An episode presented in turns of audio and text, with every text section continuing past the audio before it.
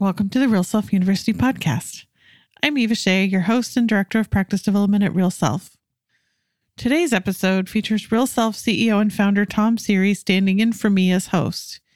And our special guest is the Real Self head of digital marketing, Mark Sandritter, who's the secret weapon and mastermind behind the explosive growth of the Real Self Instagram account, taking it from just 5,000 followers to 200,000 followers in under two years. You'll find that driving this kind of social media growth isn't a secret, and that Mark's practical approach to drive engagement and growth through great content can be done by anyone. Don't forget to follow Real Self and Real Self Doctor Community on Instagram. And if you want even more of Mark's expertise, you can find us over on Real Self University at university.realself.com. My guest today is Mark Sandritter. Thank you for joining us, Mark. Yeah, thanks for having me. Tell me a little bit about yourself, your background. Yeah, so I started in media. So most of my background's in media, kind of focusing on the content side and then shifting into audience development. So primarily social and then all these other channels. Oh, whoa, whoa, whoa. You're throwing down terms that what does audience development mean? Audience development, in the simple term, is how do you get people to engage with your content or your website. Okay, and you've seen that at scale. Where where were you working prior? So prior to Real Self, I came from Vox Media, which is all of the Vox verticals, Vox.com. I worked at SB Nation. And so we grew that into one of the five largest sports online verticals, I think is how they describe it in the fancy sort of speak. Yeah. So did you have bias? You, you certain teams you hated and you made sure it didn't show up on the By the end of it, so I mean I worked in sports media for like 10 years, starting with ESPN and then on to Vox. By the end of it, I didn't care about any of it. I just wanted a good result. So there was actually like good content to create. Didn't care what team won, what player won, none of that. Just give me something, a good story, really. Super. What did you learn from your past work there that you've carried over to Real Self? What, what are some of the things? It might be one thing or many things. I think the biggest thing that Vox does that I picked up and then have kind of brought over is just the audience matters more than anything. And what I mean by that is you really have to focus on what they want. Like our motto there was understand what your audience wants and then make the very best version of that. So our content wasn't like we're going to create content we think is great and you're going to like it. It's what do you want to like and then let's give you the best version of that possible.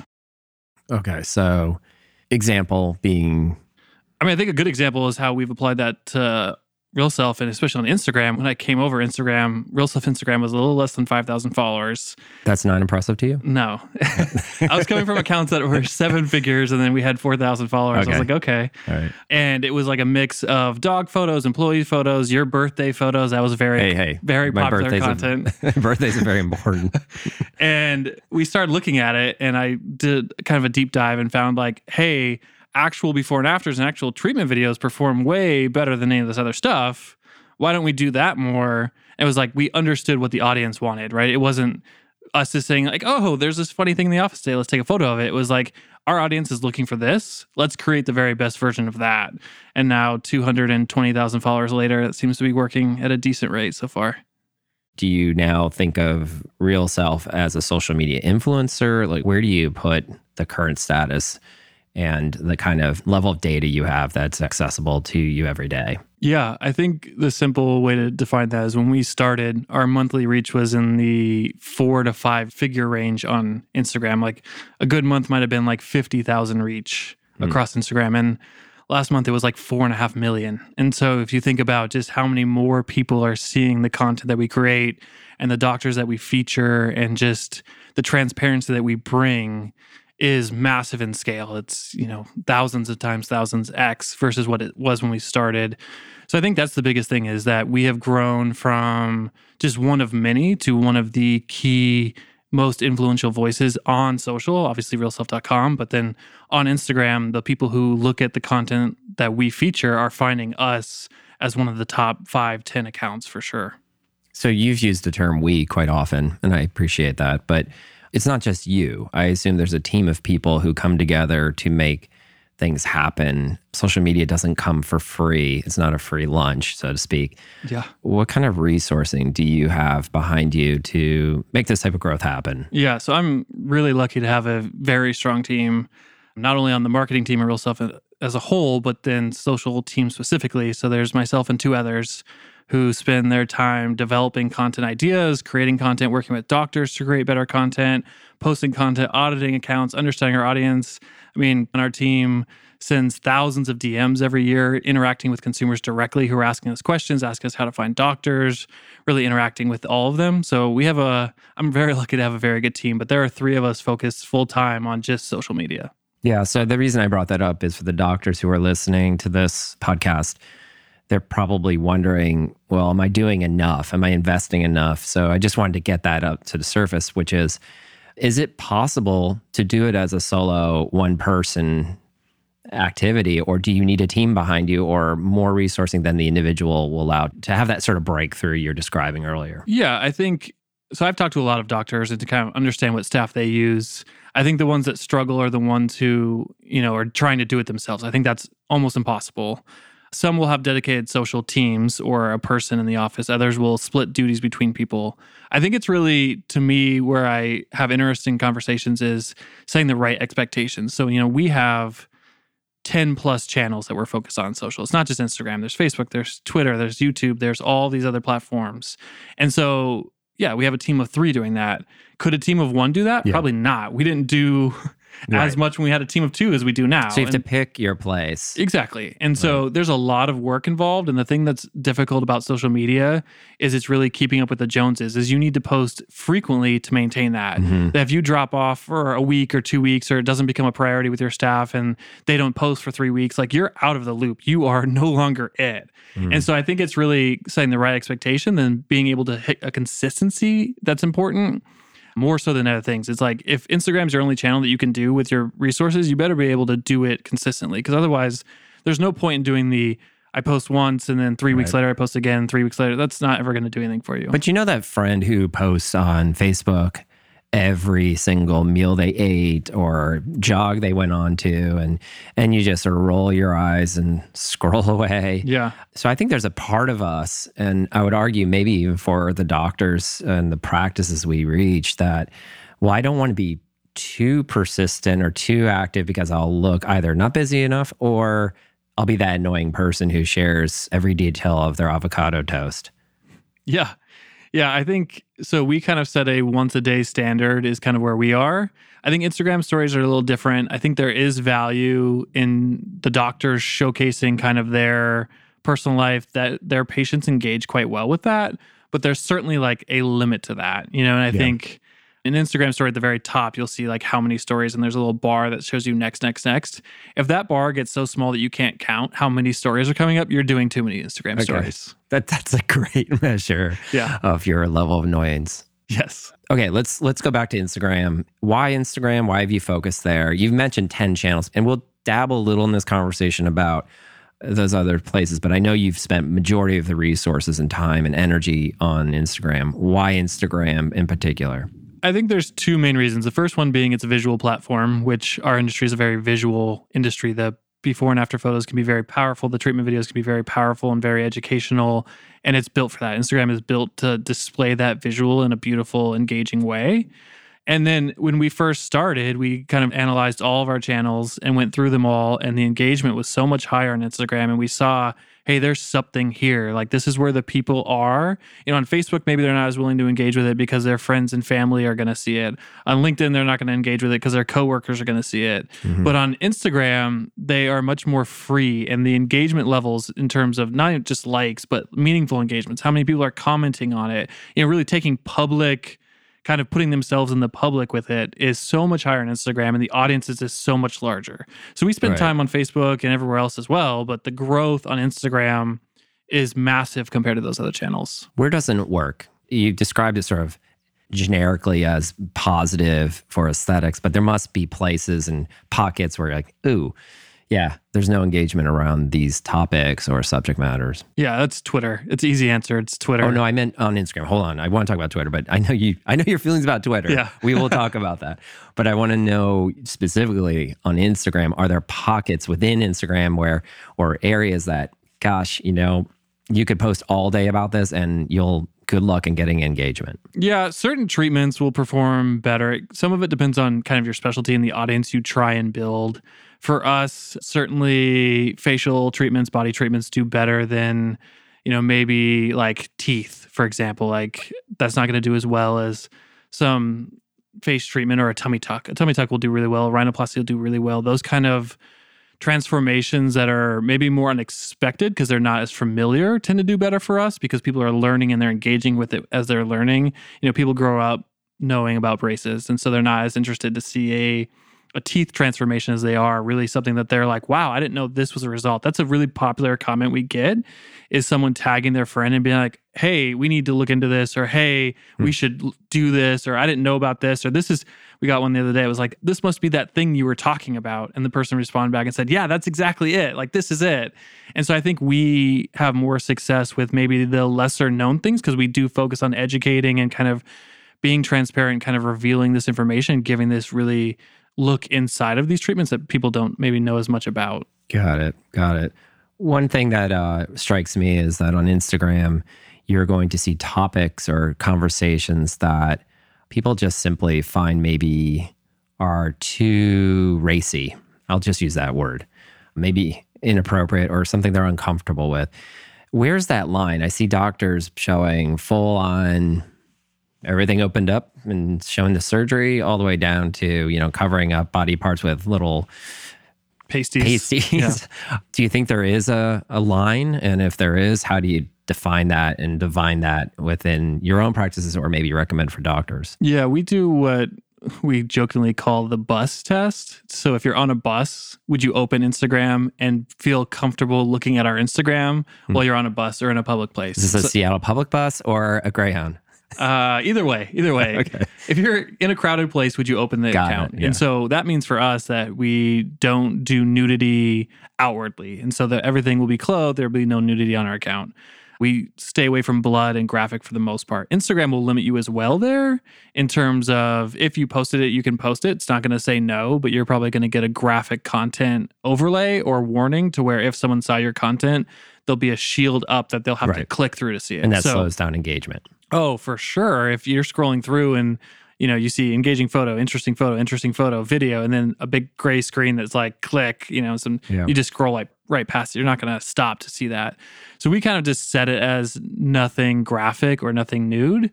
There are some exceptions in Instagram story. We'll actually partner with doctors and have them take us inside surgery, but we preface all of that with warnings of, hey, yeah. this is what you're going to see.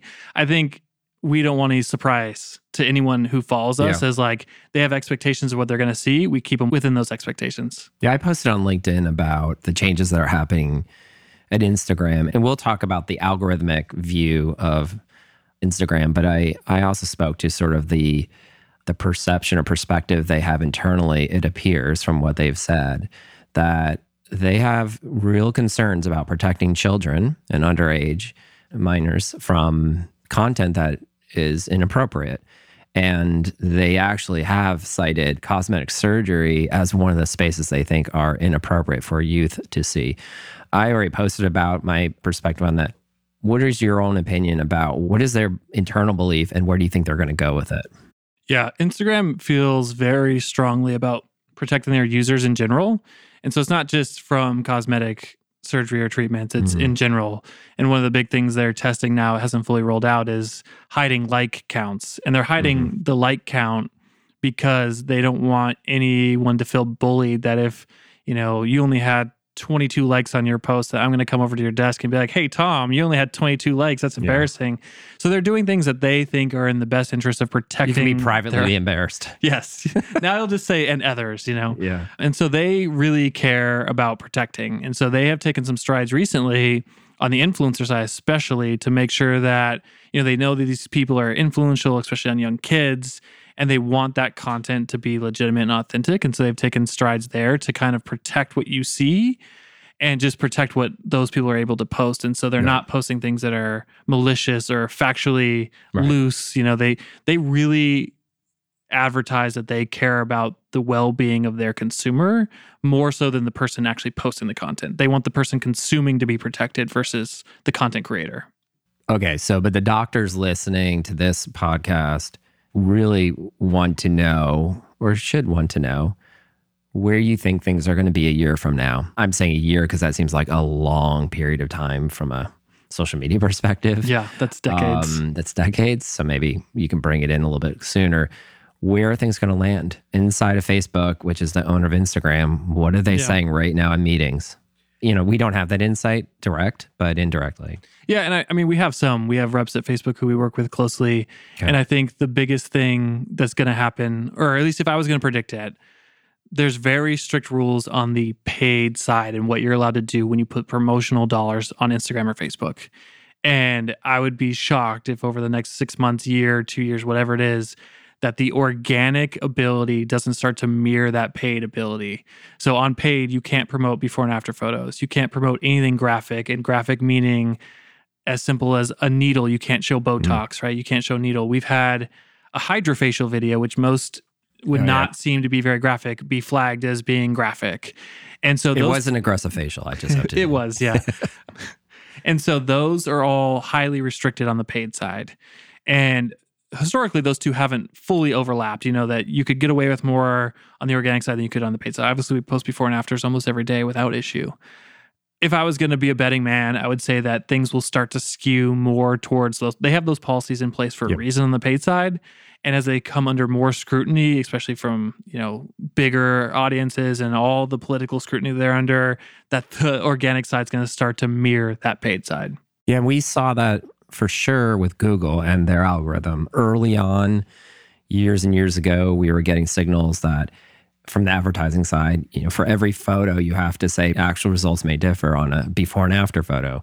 So, indicating that perhaps the people at Google believe that before and after pictures are less reliable as information than other types of information. Yeah, and I've had really interesting conversations with our Facebook reps to where I've said, you know, hey, our before and afters. So the main reason they have that policy against before and afters that they advertise is weight loss treatments that people were posting fake weight loss pills saying you can lose 100 pounds with this pill. And so they banned all before and afters to basically prevent that. Yeah. So it's another category's influence on the way Right. a broad brush rule that not necessarily may be appropriate, but perhaps isn't for cosmetic aesthetics, medical aesthetics. Right. So I've actually taken some of our stuff and some of the posts we have from doctors and said, hey, look at this. This is not that. This is not some placebo pill. This is a mm-hmm. very educational post that has, you know, thousands of engagements and comments. Like there's value to this post. And they will say, you know, to paraphrase, like, yeah, we agree there's value, but it's before and after, so it's against policy. Okay. So I have a friend who works at Facebook, pretty senior, and I want her to listen to this part of the podcast. I'm just going to say, go to minute, whatever. Yeah. So, what would you like to send a message to the folks inside of Facebook as well as Instagram? I mean, I think Instagram and Facebook's goal is to add value to their consumers, that the people using their app gain value from the content you're posting.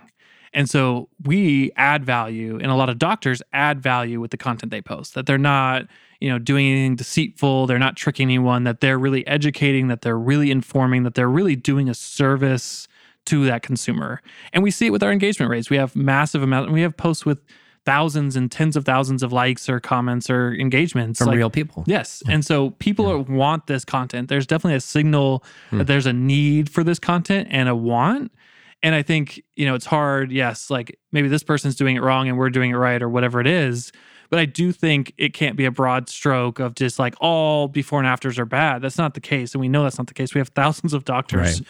who really are doing a really good service by posting these, especially in Instagram where there's a lot of faking going on and a lot of you know, we've seen news articles where it's like a person claims to be a doctor, isn't a doctor, and is doing Botox and goes to jail for it. Like we should value, and Instagram should value those actually credentialed resources that are posting real factual information about these things. Okay. I'm going to zip that up and send it to her. Great. If- you could get that done, my life will be much easier. So appreciate it. Well, you know, it takes a, a conversation for others to really understand, you know, how these other businesses and other industries and other areas of medicine work. And this is a particularly interesting one that they probably have not spent a lot of time asking questions. And, Yeah. and maybe we can get them to do that.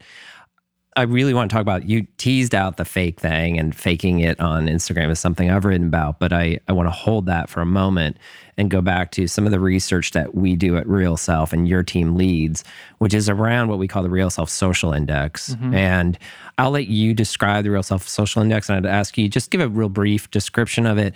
And then I want to jump right into what are you seeing here and now as we sit in March 2020 and the trends that you're detecting and finding that can inform how doctors look at their own Instagram marketing and efforts. Yeah. So the Real Self Social Index is a list of 2,300 doctor and plastic surgeon, and facial plastic surgeon, dermatologist Instagram accounts that we track and monitor on a monthly basis. So we're looking for trends in engagements, trends in content, trends in really anything that's happening, both from an industry perspective of maybe, you know, this treatment is doing better on Instagram, but then also at the kind of bigger level of like Instagram algorithm is changing or performance is up or down across these accounts. So we track 2,300 accounts kind of just in general performance across Instagram.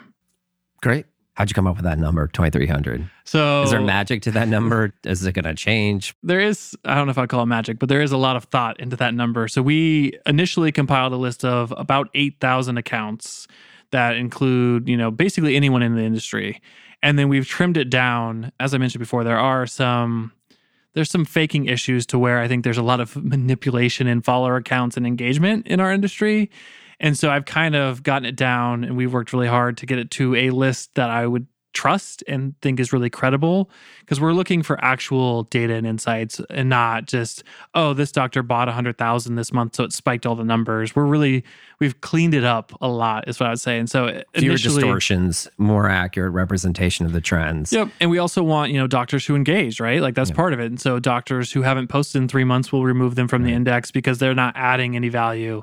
So it's really trying to look Hmm. at accounts that are legitimate, that are active, that are really trying on Instagram and seeing what they're doing. And then also seeing just the health of the industry on Instagram as a whole. Yeah, I'd love to see you get more attention to the the index itself and the industry because I do think it's a sort of a bellwether of well what's happening and a benchmark on your own abilities to engage audiences. So Yeah. tell me about going to the March 2020 view of looking back both when you started the index about 8 months ago. So we don't quite have year over year data but it's coming soon. Yeah. What are you seeing trend wise, and how would you just capture that? Maybe a few quick points. We'll always post about it in LinkedIn and other places, but just what's your summary view? Yeah, I think it was interesting because when we looked at it, you know, eight months ago or longer, the industry on Instagram uh, as a whole looked a lot like our personal account as a whole, just in a smaller version. It was all growing. It wasn't growing as fast as our account was growing, but there was lots of growth.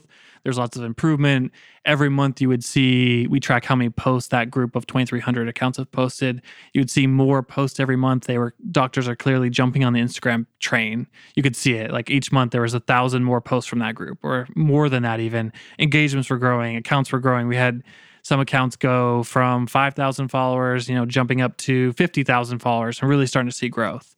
Then in July, Instagram rolled out a across the board algorithm change that wasn't just for aesthetics or cosmetics, it was all accounts that really changed the dynamic of Instagram, Hmm. changed success on Instagram considerably.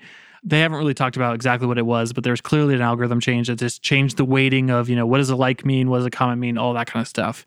And in that time frame, so it's eight months or seven months, the performance has dropped considerably from where it was. And so engagements are 20% lower for that group of 23 for the Real Self Social Index. We've seen those accounts drop 20% engagements. Their video views, everyone, you know, loves to say for the last five years, like, pivot to video. Video's everything. Media companies are ditching written content and only doing video. And so everyone kind of over indexed on video. So on Instagram, that social index group, they've dropped 30% on their video views. So the Oh, same wow. videos Yeah. are getting 30% less attention. And then the hmm. growth is really where it's happened. So we were seeing, you know, we've grown considerably. We talked about from 5,000 to 219,000. The doctor accounts were growing well too. And they still are growing, but much less. So average monthly growth is down 40% since For the index, June. yep. Yeah, in the Mhm. index of that group. So Mhm. I I mean that's a huge deal, if, especially for the accounts that are late to adopt. You know, we've been really focused on Instagram for three years, but if a lot of doctors are jumping on the last year, last six months, saying, "Okay, now it's time for me to get here." Like we've done Facebook before, like now let's get on Instagram. And growing is still going to happen, but it's much harder if you're not established. So that's kind of where we're seeing is the biggest impact. Is those accounts that are maybe late to the game are going to really struggle to really gain sort of notoriety and following at this point with Hmm. how the changes have impact everybody. this is a good opportunity for me to switch back to a few of the other channels that Yeah. exist out there. Where else are you in your team spending time. And you mentioned earlier Twitter's, oh, terrible, terrible, terrible. But Twitter's a big, big entity. I mean, I don't know how many monthly active users they have, but it's massive. Yeah. We have a president who talks about it and uses it every day, every moment. So, Yeah. Twitter is great for news and great for live in the moment. Twitter is fantastic for in the moment. Plastic surgery and cosmetic decisions are not necessarily in the moment. They're long researched processes that people go through, you know, weeks, months, years even to kind of research. And so Twitter is not the platform for this. It's not a visual medium. It's really not. We as a team are obviously focused on Instagram. And then on top of Instagram, we treat Instagram as twofold. There's Instagram and then there's Instagram stories, which are part of Instagram, but different content works there. We treat it as a different channel for the most part. So we have a different Instagram story strategy than we do for our, our grid account. So we're focused on those two. We are obviously focused on Facebook. Facebook is still, even if you don't see the massive numbers of engagements on Facebook, Facebook's still a really big traffic driver because even if people won't outwardly engage or they're not going to reshare a post about you know getting a rhinoplasty in their feed with their friends and family. They will click that post and they'll do their research from that post. So it's kind of almost like a, a dark audience to where they're there mm-hmm. but they may not seem like they're there. So facebook's a huge priority and then we're across the board. You know we are in, on youtube on pinterest. We you know have a presence on linkedin. We are kind of all over the place and then i think the key is with that in mind we have a different content strategy for each channel because they are all so very different Great. I have to back you up to something you said about Twitter, where you referenced there's actual journey a consumer goes through. Yeah. What that evoked in my mind was that I've heard doctors say who are active on Instagram, oh, I get all my patients from Instagram now. Mm. Can indeed a doctor get 100% of their patients just from Instagram? Or is it more nuanced? I think you're going to answer door two, not door one, but yeah. a lot of our Instagram audience is our Instagram is their first exposure to whatever treatment they're seeing. So if they're seeing a tummy tuck, that's the first time they even knew what a tummy tuck meant. They never heard those words before. Mhm. And so it's very much their first impression of cosmetics or of that treatment. And then they go to Real Self and they do their research or wherever they do their research and they read and they look around and then they come back. So they kind of use Instagram as their beginning and their end. So what we'll see is we'll see someone who will say, we'll get a direct message, right? And it'll say, Hey, I didn't even know what this treatment was. How can I learn more about a mommy makeover? And we'll link them to our mommy makeover guide on Real Self. And then in six months or three weeks or a week, whatever it is, we'll see another DM from that person that says, Hey, where's a good doctor for mommy makeover in Los Angeles? Mhm. So then we'll link them to the doctor finder on Real Self. But we do see a lot of that. So in my conversations with doctors, they'll say, Oh, yeah, all my patients have seen my Instagram. That doesn't mean that they learned about you on Instagram. It's a totally natural step to do your research. And then a part of that research is seeing their Instagram. But most that we're seeing, at least in the hundreds of DMs that we get every week are not at that stage to start. That they're not like, hey, I was doing my research on Instagram. It's that they were exposed to it at some point, and then before they come in for a consult, yeah, they probably have looked up the doctor and seen them on Instagram, but they're not actually generating from Instagram. Instagram really brings in that first impression, first awareness at the very top for the most part. Great. Yeah, I see doctors all the time on my Instagram feed. And I was just curious who do you, I have my own sort of favorites in terms of the quality of postings and, and so forth, but you must have a few, one, two, or three doctors who you can point to and say, yeah, they're they're worthy of other doctors looking at and saying, wow, how do I improve the quality of my content? How do I measure success? Any come to mind? Yeah, I think so. There's a few interesting ones. One that I think is probably one of the most interesting just because he really didn't do it with a team. He didn't wake up one day and say, I'm going to be huge on Instagram and I'm going to go invest this huge thing. Is Dr. Portuese here in Seattle, to where he really was just testing and learning what we do, right? Like we test a bunch of content, we'll post new types of content. We just try and find what that audience really wants. And he started posting rhinoplasty reveal videos where he took off the cast. At that point, really, no one was doing that. It was kind of a new thing. And I remember he he called me and he's like, "Hey, my video. I think he had maybe two thousand followers, maybe even less, maybe a thousand at this point." He said, "My video just got three hundred views." you should repost it. And I was like, 300 views. Like at this point, we were 150K maybe. And I mean, 300 views is two minutes. So I was like, 300 views, what are you talking about? So then I started looking and he just kept doing them, kept getting good response. And now, I mean, he's over 50,000 followers now Mm-hmm. with this really large rhinoplasty audience with these reveal videos. And he's adapted new things and really done everything. But he's such a good example to me of someone who just like test and learn. There's no, you know, one size fits all. It's really about what your practice is about, what your content is about, what your specialty is, what you want to be about. And it worked out really, really well for him. You know, and so he really has this thing where he's grown with this new kind of content. I think there's a lot of doctors who then do content really well.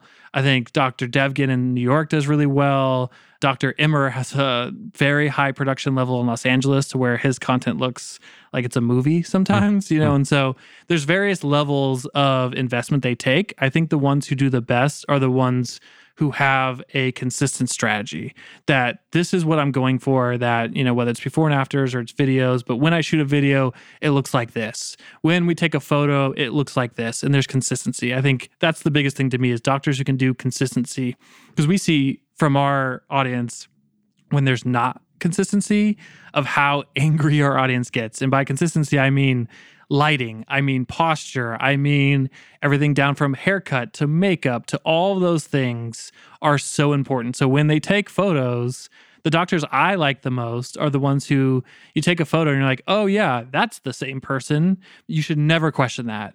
And some don't do that to where we sit and we look and we're like, is that the same person? But I mean, we have, you know, if we post a photo and it's clearly the same person, it's clearly a normal result, but she's wearing eye makeup in the after photo, even if it wasn't like an eyelid surgery, we still have people comment like, well, she's in makeup in the second one. So I think the doctors I personally like the most are the ones who really understand that and aren't trying to add every bell and whistle and manipulate the content, but are really posting authentic, real quality content. Yeah, that's something I find quite, oh, I don't know, positive that's associated with social media is that the I see lots of commenting that individuals are saying, wait a second, I want to see a photo that doesn't look like it's been cast in different lighting or with different jewelry on or whatever it may be. And, you know, I think at Real Self, we've always had this belief that at the heart of it is authenticity that's going to win the end of the day. And it's interesting to see that that trend, you know, your your 2300 index, your Real Self Social Index may not show that, but I think underlying the successful accounts is got to be some element of these are deeply authentic presenters of information. Yeah. And you may disagree with the the message as a doctor, you don't necessarily agree, but to their audience, like you said, consistent and interesting and authentic. Yeah, really them. I think one of the most interesting things that we've seen on Instagram is you think of Instagram and a lot of people will be like, oh, professional photos, photo studio, you know, filtered, whatever. And some of our best content is UGC, a Uh, uh, uh, consumer. wait, UGC. so a consumer on our site who leaves their review. user generated content. Yeah, sorry. exactly. Just to So it's real self community members who post their review and they take their after photo in the mirror, right? A mirror selfie. The mirror's dirty. You think like, oh, I would never post that from a professional account. And that kind of content has performed better than almost any kind of content at times. Like we've had, uh, I always joke with my team, but we have these like car selfies to where I don't know why it's so common, but a lot of people after they get a procedure, especially on their face, and they upload their review, we'll take a photo in their car. It's always okay, in the you're, car. you're starting to give away our in, you know internal secrets, which Yeah. I appreciate. My audience, there you go. There's a little insider. So it's Yeah. always these car photos. And you think, like, I'm not going to post their car photo, but we do these journey posts. And the people are like, thanks for sharing this. Like, Yeah. I love this authentic look. So I think that's just part of it is, you know, you don't have to overthink the content. It really is just about being authentic in the content. Okay, I have a few more questions. I know you need to get back to managing hundreds of thousands of, of, of postings and commentary and all this other stuff that happens in your life. But I have got to get a, a couple quick wins for my audience. Okay, fake followers.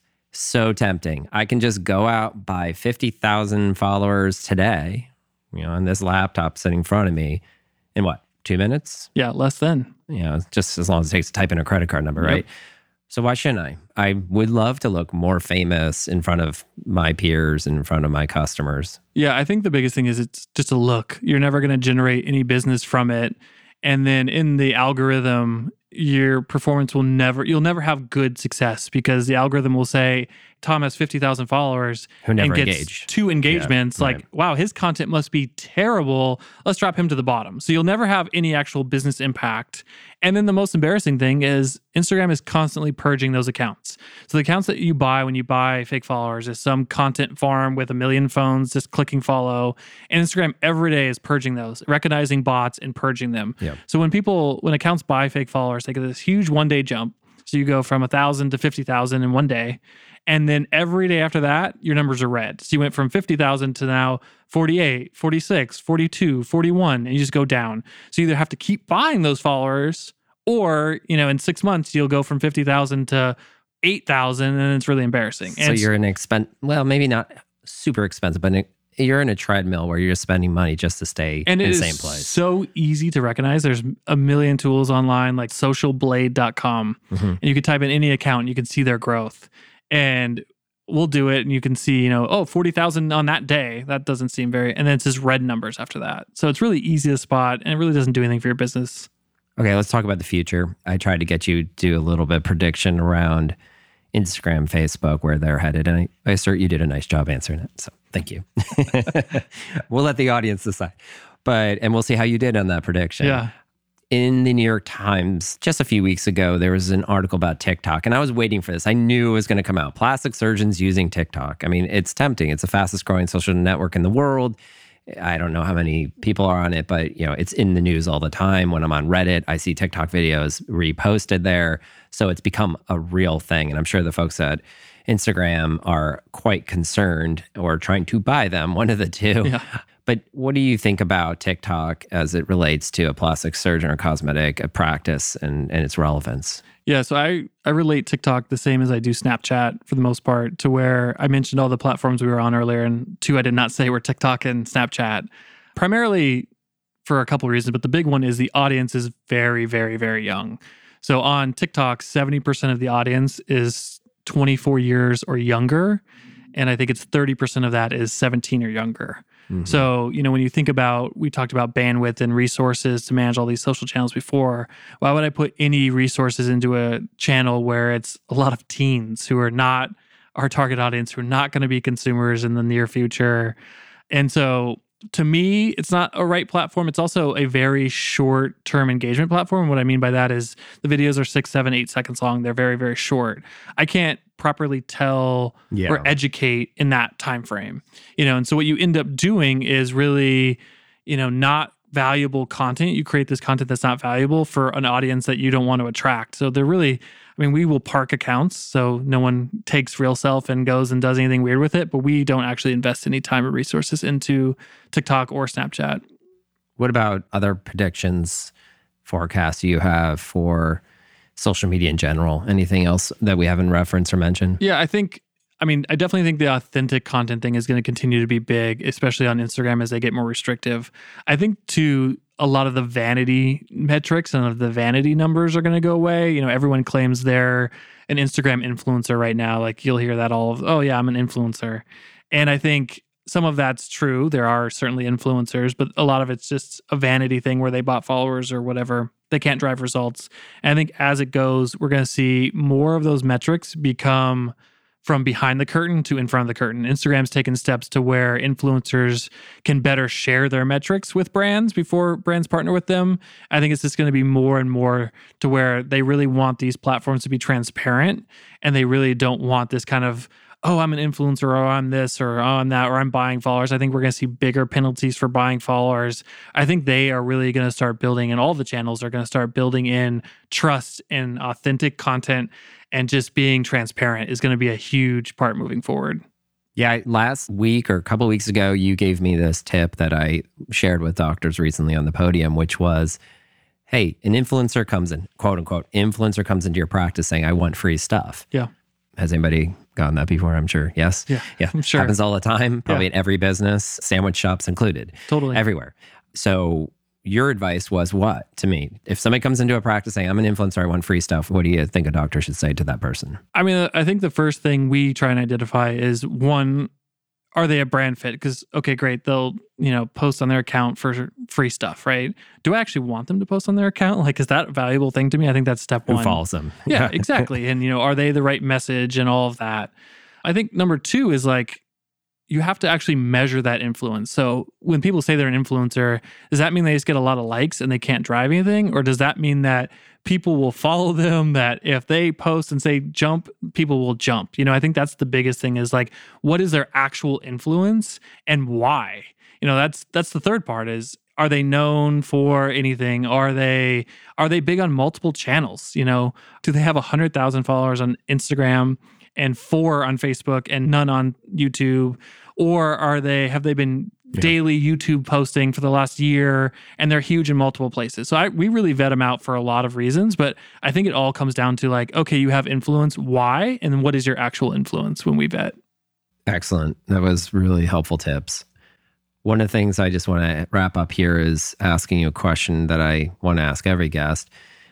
I've tried to get you in this conversation to give us some tips and so forth, but I really think doctors also want to know before I let you walk out the door is there a single metric that a doctor can look at to know if they're having success, if they're doing the right things? Or is it always going to be a collection of information or data points and looking at that in aggregate? Yeah, I think it's really easy that it's engagement rate. I mean, you can have a million followers, you can have a thousand followers. If those followers don't engage with you, they don't like, they don't comment, they don't click your links, they don't actually engage, they don't mean anything. You can have a million followers who don't take any action. It's not valuable to your business. It's not valuable to anything really. So we we look at engagement rate all back to that whole audience development thing of like, let's create the best piece of content that our audience actually wants. How do you determine what your audience actually wants? You see what they engage with. So we look at that the most of, you know, if we post something, how does it perform? How do people engage with it? Are they commenting on it? Because that might be different than if they're just liking it. You know, if we get something with a lot of comments, that might be a better signal that that's the kind of content they're looking for. So definitely engagement rate. There's a million stats you can look at, but if I only had one, it would that's what it would be. Great. Well, Mark Sandritter is the head of digital marketing for Real Self. I want to thank you so much for being a guest. Oh. And if folks have questions for you afterwards, is there any place they can go, any email address that they can send to, or is that something you like to keep secret? or do you just recommend they find Real Self on Instagram and post a DM? Definitely follow us on Instagram. That's step one. And then if they have questions or actually would like to participate in the Real Self Social Index, you know, they can become one of Part that of those, 2300. Social index at realself.com is a great email to reach out to. And then we can kind of go from there. Awesome. Thank you. Yeah. Thanks for having Right. me. Thanks for listening to the Real Self University podcast. The mission of Real Self is to create a world where every investment in modern beauty is worth it. And Real Self University is here to help aesthetic professionals do just that. The mission of our podcast is to uncover stories and data from our industry's most interesting and successful personalities. If you'd like to be a guest on the Real Self University podcast, have feedback or questions, email university at realself.com. Support us and help us keep this effort going by subscribing to our podcast on Apple Podcasts, Spotify, or wherever you get your podcasts. If you'd like more information about becoming Real Self verified, go to realself.com slash network and enter referral code podcast to receive 50% off your first full month of Real Self Spotlights. I'm your host and producer, Eva Shea. Our post production is by Daniel Cruiser. All of our learning and practice development resources are available on demand at university.realself.com.